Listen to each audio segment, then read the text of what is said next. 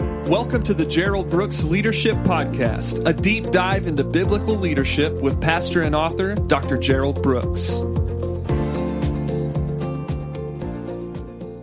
Hi, this is Gerald Brooks. Thank you so much for joining me for another podcast.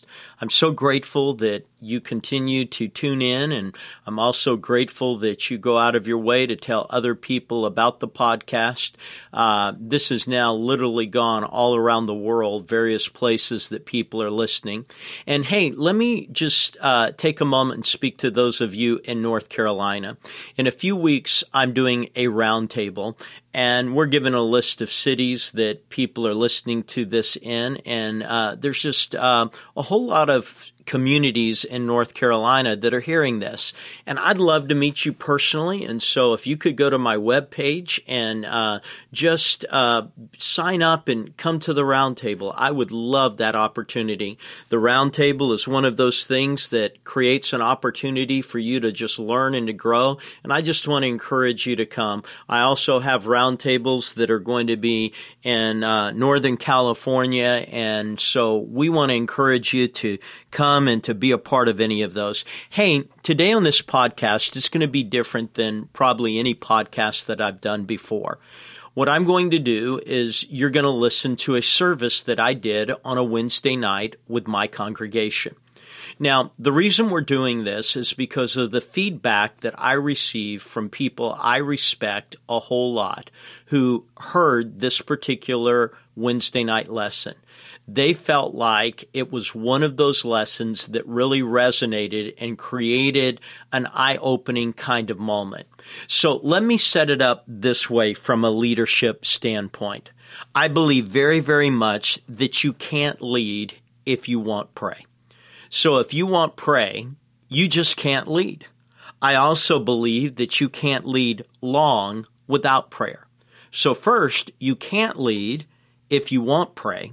Secondly, you can't lead long without prayer. Thirdly, you can't lead well without prayer. So, number one, you can't lead if you won't pray. Number two, you can't lead without prayer. And number three, you can't lead well without prayer. And number four, you can't lead for God without prayer. Now, I need you to get the progression if you're going to do this thing called leadership, I'm not talking about secular leadership. I've never been a secular leader. My whole life, I've been in this thing called uh, Christian leadership.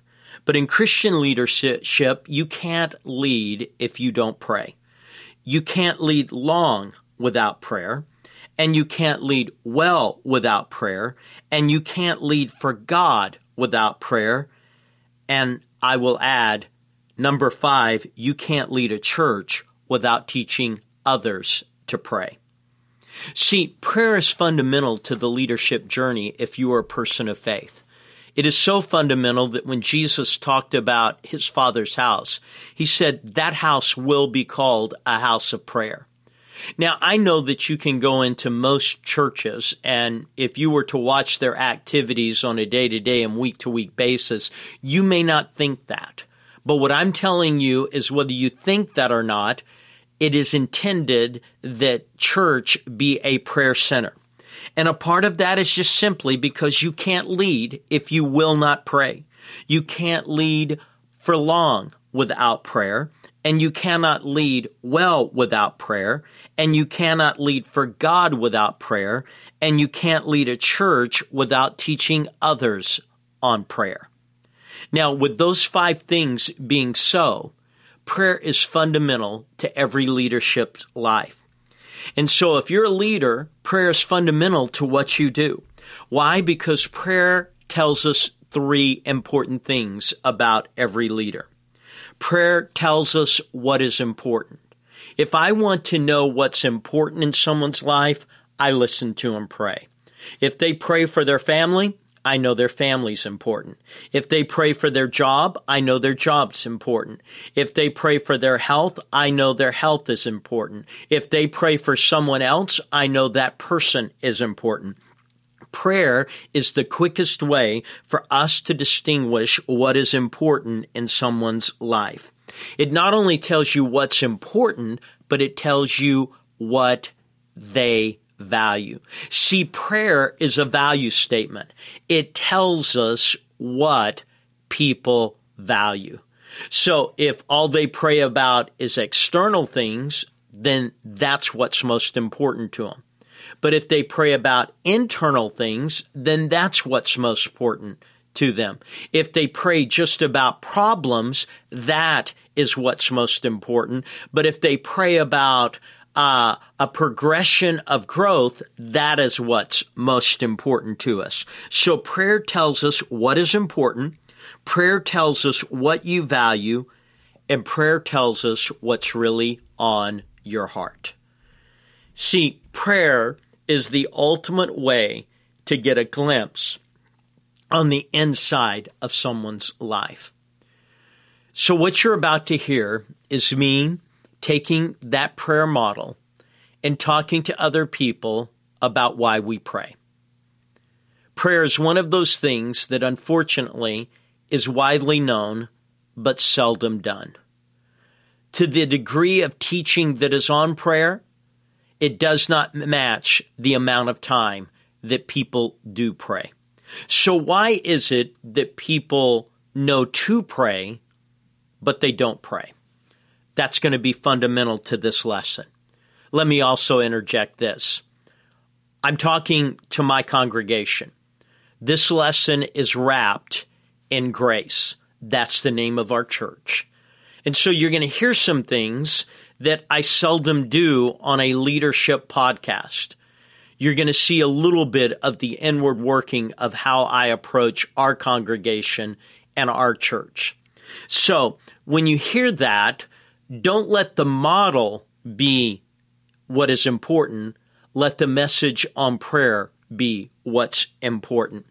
And with all that being said, at the very beginning of this, you're going to hear me talk about something and you're going to scratch your head. See, last year when I had my birthday and I'm getting older, there's a very well known cosmetic company that's headquarters is near our church. And a lot of the ladies that work for them, what they did was they got me anti aging cream. They were trying to slow down what obviously they are seeing. So that's a little background when you hear that statement. Hey, again, if you're in North Carolina, join me for the roundtable. To the rest of you, thank you so much for listening to the following lesson. I want to start by just saying thank you. Thank you for being here. And I'm just going to say thank you for being here for the next four weeks because we can't do what I believe God wants to do on Easter without people being here on Wednesday. I was on a plane, which seems to be a frequent place that I am, and I just began to ask myself a question. Why is it that it seems like people who know they're supposed to pray don't pray?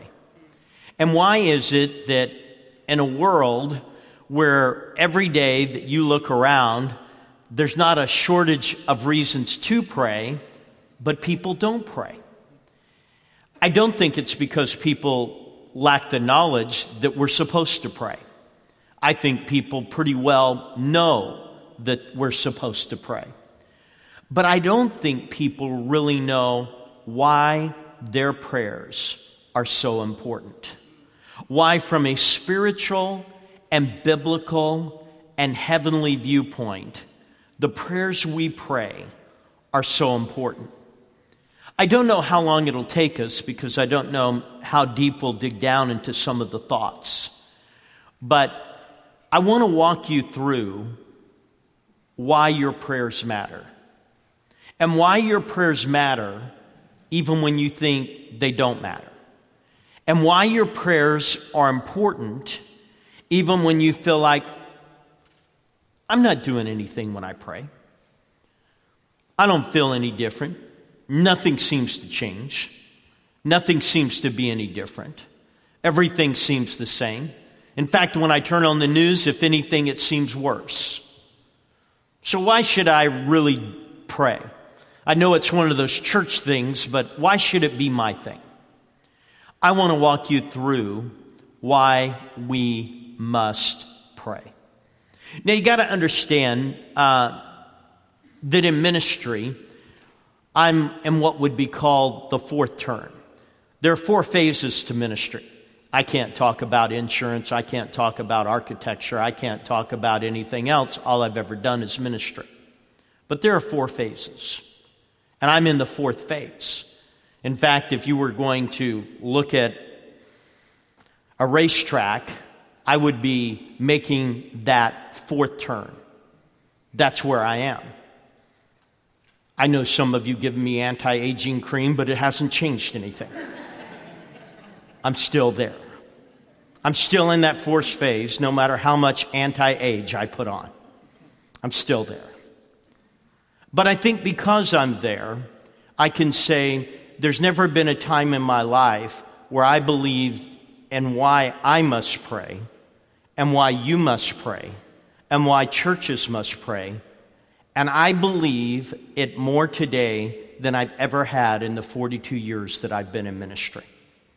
So let me walk you through.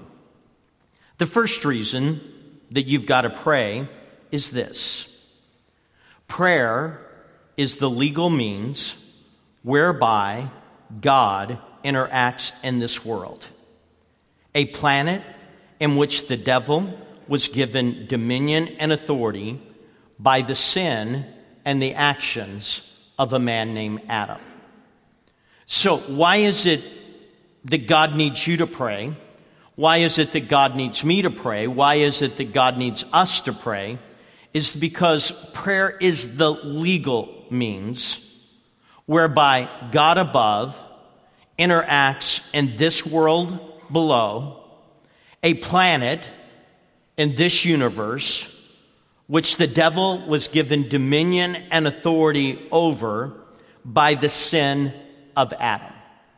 Now, I say that to you because I believe that most Christians don't understand the dispensation of this earth. They don't understand uh, the disposition of this earth. They just think that there's God and there's this earth. And they don't understand that God is a just God. How many of you have ever heard that phrase that God is a just God? For God to be a just God, that means that whatever He does, He does legally. He does it based on legal precedent and legal measure based on the laws that were set up for this planet. So, whatever God does, He has to do it by legal means because He is a just God. Now, see, we want to focus on He's a merciful God. And He is a merciful God, but He is a merciful and a just God. In fact, in the Old Testament and New Testament, there's two verses that are so interesting because it says mercy and justice have kissed. You talk about a date that would have never been set up on any dating app in our world today. You get mercy over there and you get justice over there. Mercy thinks, well, I'm going to be merciful, and justice is going to say, no, I'm going to be just, but God's both. He's a merciful God and He's a just God, and because He's a just God, He displays His mercy legally.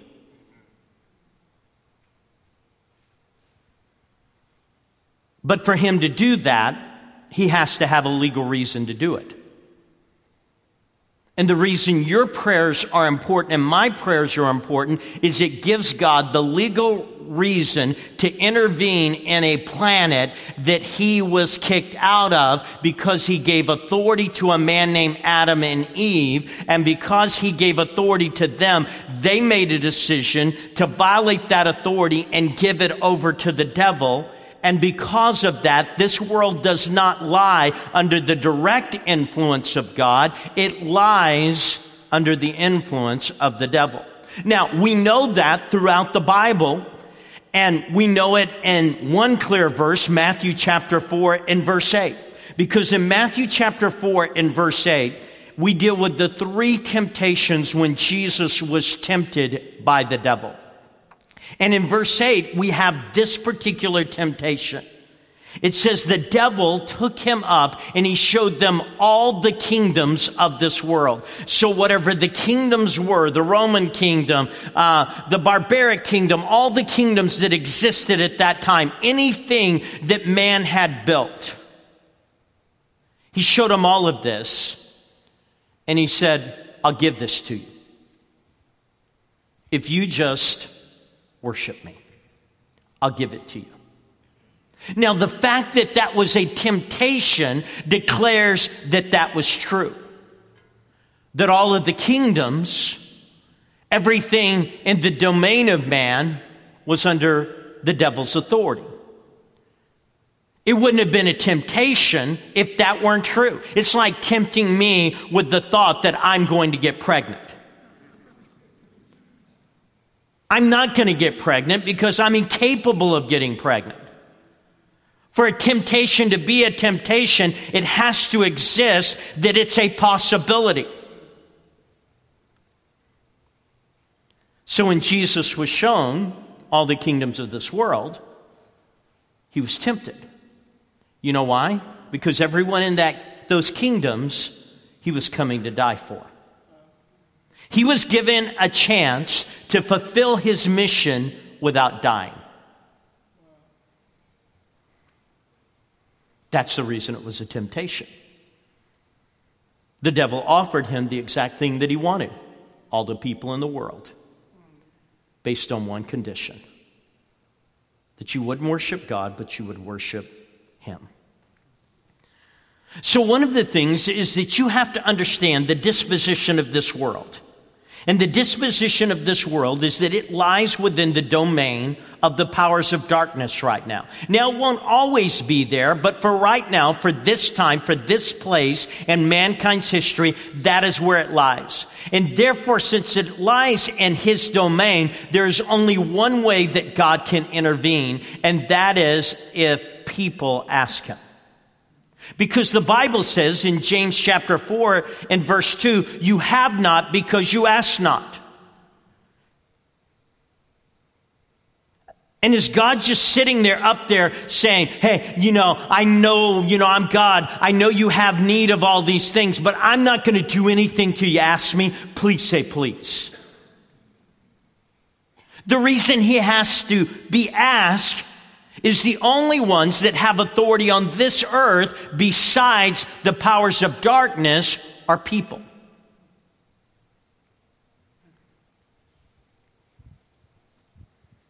We have a right within the domain of our lives to ask for the legal involvement of God in a world that is filled with darkness. And so the disposition of this world says that without a legal means, God being merciful but being just, being both of those things, that He wants to display His mercy, but He has to do it through a just way, that happens when you pray. When you pray, you give God, through your words, no matter how inadequate you feel those words are, you give God the right to intervene. You give him access. In 2 Corinthians chapter 4 and verse 4, Paul talking about things that were going on, it says, In whom the God of this world hath blinded the minds of them which believe not. Notice what he's called. He's called the God of this world. He's not the God of everything. He's the God of this world. For this period of time that we live in, He is the God of this world. He hath blinded the minds of them which believe not. So people who say, well, I don't believe that there's a God. I don't believe in Jesus. I don't believe. How has that happened? They live in a world where the God of this world has sought to blind them. Why? Lest the light of the glorious gospel of Christ, who is the image of God, should shine unto them. The devil doesn't want anyone seeing who Jesus is.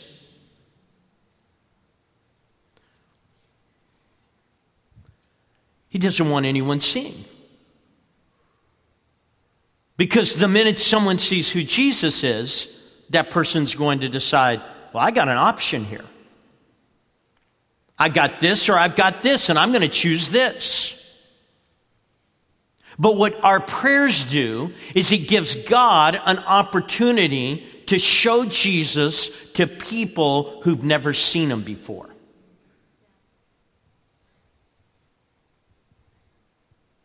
In Ephesians chapter 2 and verse 2,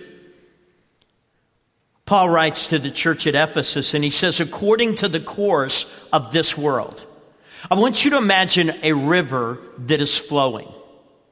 It has a certain course, a certain direction that it flows. It's flowing that way. We know until you get to the continental divide that, that rivers flow to the east. We know when you get on the other side, they flow to the west. There's a natural course that they take. It says that according to the course of this world, according to the prince of the power of the air, the spirit that now works in the sons of disobedience. This world, the air that surrounds this world, the atmosphere of this world, it lies under the dominion of an adversary who wants to blind the minds of people lest they believe. But in Matthew chapter 16 and verse 19, God tells us how we can make a difference in this world. He says, I give unto you the keys of the kingdom of heaven, and whatsoever you shall bind on earth, it shall be bound in heaven. And whatsoever you shall loose on earth shall be loosed in heaven. He said, People down here on earth influence what heaven can do down here. People down here on earth. He didn't say what's bound in heaven will be bound in earth. It says what's bound in earth, that's going to precipitate what heaven does. Your prayers are important because without your prayers, some things cannot happen. People sit there and say, well, I want the will of God. Jesus taught it in the Lord's Prayer when he said, Pray after this, thy kingdom come in earth as it is in heaven. Earth always precedes heaven in prayer. So, on that day that you feel dead tired, on that day that you feel like God's not going to listen to me, on that day that you feel like there's no reason I should pray, on that day when you feel like there's absolutely no purpose in your prayers, you remember that when earth moves, heaven will move. And people always say, well, why isn't God doing more? How many people do you know continually pray? I'm amazed at how much God does do.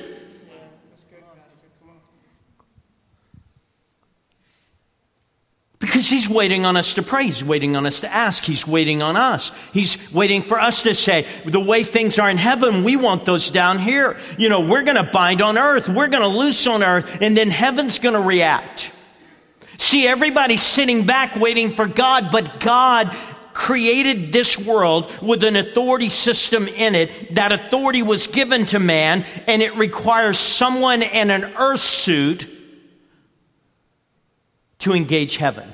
Someone says, Well, what's an earth suit? It's like a space suit.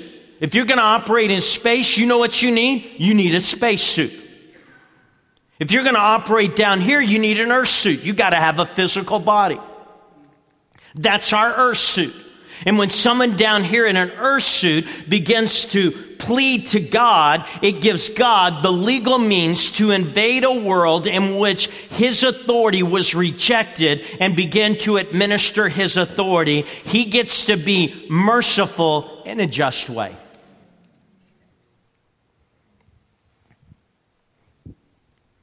So it doesn't matter that you're tired. It doesn't matter what your schedule is. It doesn't matter that you're busy. It doesn't matter. There are people who will never see heaven without our prayers.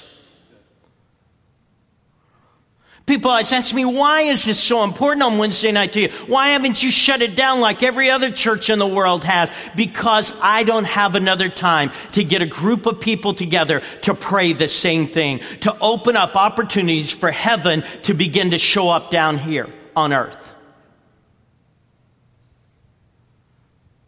But on Wednesday nights, we do that. We ask that, that God will do something, that the finest moment in our church will always be our altar calls.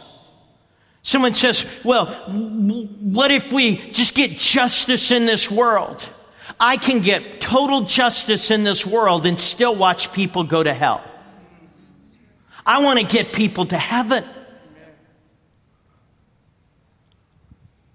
I want to get people beyond this life into that life. And it's only going to happen because this world will blind them. It'll get them so blinded by busyness, so blinded by money, so blinded by the bad news around them. It'll blind them by whatever will blind them so that they don't see the light of the glorious gospel unless someone prays and God, who is a just God, displays mercy in a world that's unjust.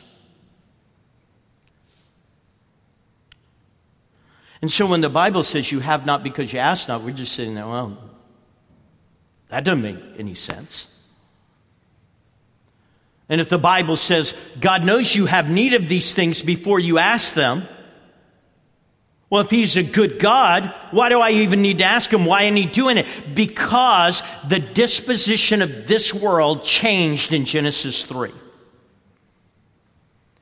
And can I tell you, pretty well every question I ever get asked about why is this world is because someone doesn't understand Genesis 3 pretty well every question that I ever get asked, it's because, hey, could I tell them there would be no Genesis 4, there'd be no Matthew, Mark, Luke, and John if Genesis 3 hadn't. Everything that you read from that point on is the fact that this world was thrown into utter uh, destruction because of what happened in Genesis chapter 3. This world happened as we know it. And so when people say, well, why are there wars? Genesis chapter 3. Well, why is there deformity? Genesis 3.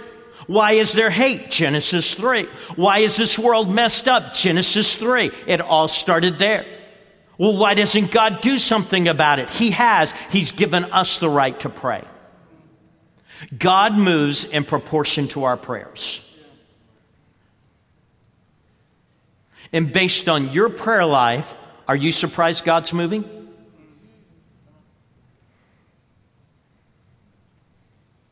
But if I can get a group of people who for four weeks will come together and pray, who will say, I'm not going to be too tired. I'm not going to be too busy. I'm not going to do. I'm going to give God the legal means to begin to operate it among blinded people so that they can see the light of the glorious gospel. Jesus said, if any two of you shall agree on earth is touching anything. It shall be done of the Father in heaven. What comes first? The earth. If any two of you agree. If down here on earth, earth will do something, people with their suits, if they'll pray, if they'll do something, it'll be done by the Father.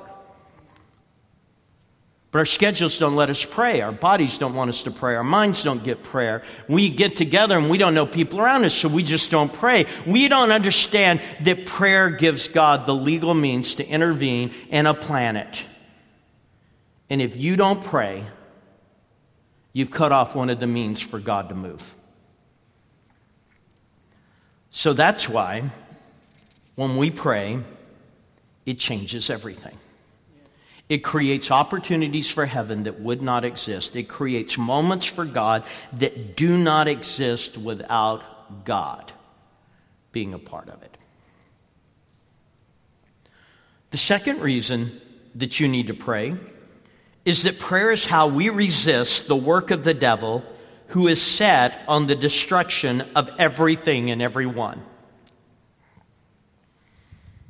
It's not only that this world lies within a dominion of darkness, but that darkness has a very clear plan, and that is the destruction of everything and everyone. So here's what Christians like to do. We like to quote the verse that where sin doth abound, grace doth much more. You know what? We hear grace much more. You know, the first part of that says sin abounds.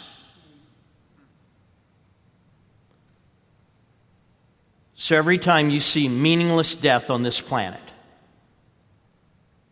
you see someone doing something that makes totally no sense on any kind of perspective. You say, where does that come from? It comes from that there's a planet work in this planet. And Jesus said in John chapter 10, the thief comes. Now, here's the difference between God and the devil. A thief doesn't ask for a legal way to get in anywhere.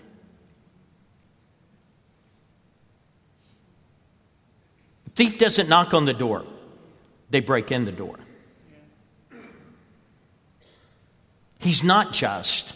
And it says, The thief cometh not but for to steal, kill, and destroy. That's the plan. Every day I wake up in a world where there's a plan set against me, set against my family, set against everyone I love and everything I love, everything I believe that's at work. I live in a world that no matter what you want to say, the, the, the means of it is, there's a plan in place to steal everything that I have, to kill everything that I've dreamed, and to destroy. But you know what? Every day you wake up in that world. You wake up in a world that has an active plan in place. Someone says, Well, that scares me. Well, you've been seeing the results of it long before you were theologically scared. But it's happening. And so Paul put it this way in Ephesians chapter 6 and verse 11 and 12. Put on the whole armor of God that you may be able to stand against the wiles, the strategies, the plans, the schemes, the devices of the devil. Why? Because we do not wrestle against flesh and blood. No, it's not liberal and conservative. That's not what we war with. But against principalities, against powers, against the rulers of darkness of this world, against spiritual wickedness in heavenly places when you pray, you obstruct the plan of this world. That's why your prayers are important.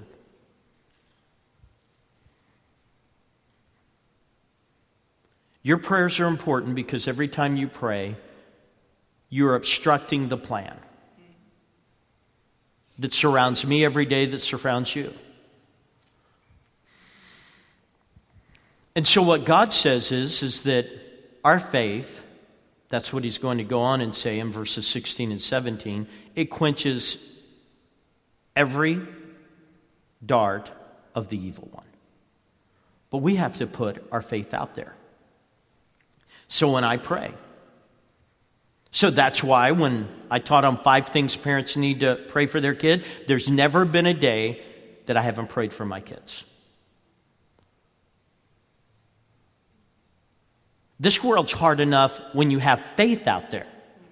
Can you imagine if you don't have faith out there? This world's hard enough when you are praying. Can you imagine if you weren't praying? I mean, let's just be honest. In Texas, we'd call us roadkill. I mean, it's hard. But the reason we pray is that we understand that there is an organized system out there that is intent on stealing, killing, and destroying. So every day we pray. So we pray the promise of God. We let our faith be bigger than anything this life can do. And we let our faith begin to engage. I think most people don't pray because they don't know why we pray. We pray because we want to give God a legal means to intervene in a world that He has no means to do, and He will not violate His basic nature of justice. He gave mankind authority to do with this world what they wanted, and the one thing He asked them not to do they did. And because of that, a system came involved, which was to still kill and destroy. And so, what we know is there are opportunities heaven wants to have down here on earth that don't happen unless we pray. And there are things that will happen on earth that won't happen if we pray. So that's why we pray to give heaven opportunities down here on earth. And then people turn around and they say, well, why did Jesus need to become flesh? Why did he need a physical body? Because you don't have authority in this earth unless you have an earth suit. It's the body that gives you the right to function in this earth. So he needed a body. That's why when it says the Word became flesh and dwelt among us, and we beheld the glory of the only begotten of the Father, why that was so critical. So when we celebrate Christmas, what we're saying is heaven found a way in when no one thought it could find a way.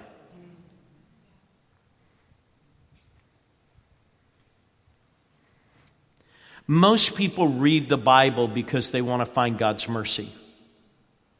You become a responsible Christian when you understand God's justice.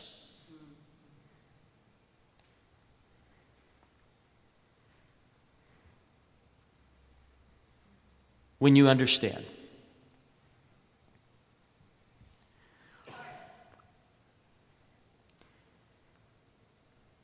In Ezekiel 22 and verse 30, it says that God sought for a man a person. He's talking about mankind. He's not talking male or female. He's talking about mankind. He sought for a person in mankind. It says he sought for a person. Why did God seek for a person? He was trying to find a legal way into the circumstance. And he sought for a person who would stand in the gap. Now, what is the gap? Gap is distance.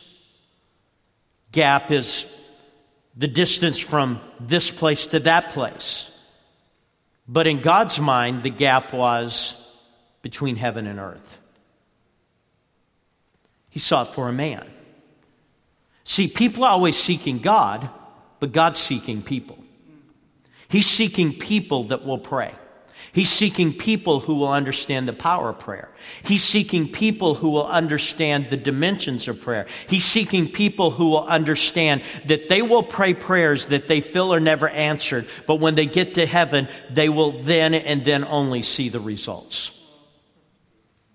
So, can you pray in a world where you will not see the ramifications of your prayers until you're in heaven? That's why prayer's hard. We don't see what our prayers are doing. But God says, without your prayers, there's things that can't get done. So, can you have faith in God that He's doing things even when you will not see the results this side of heaven?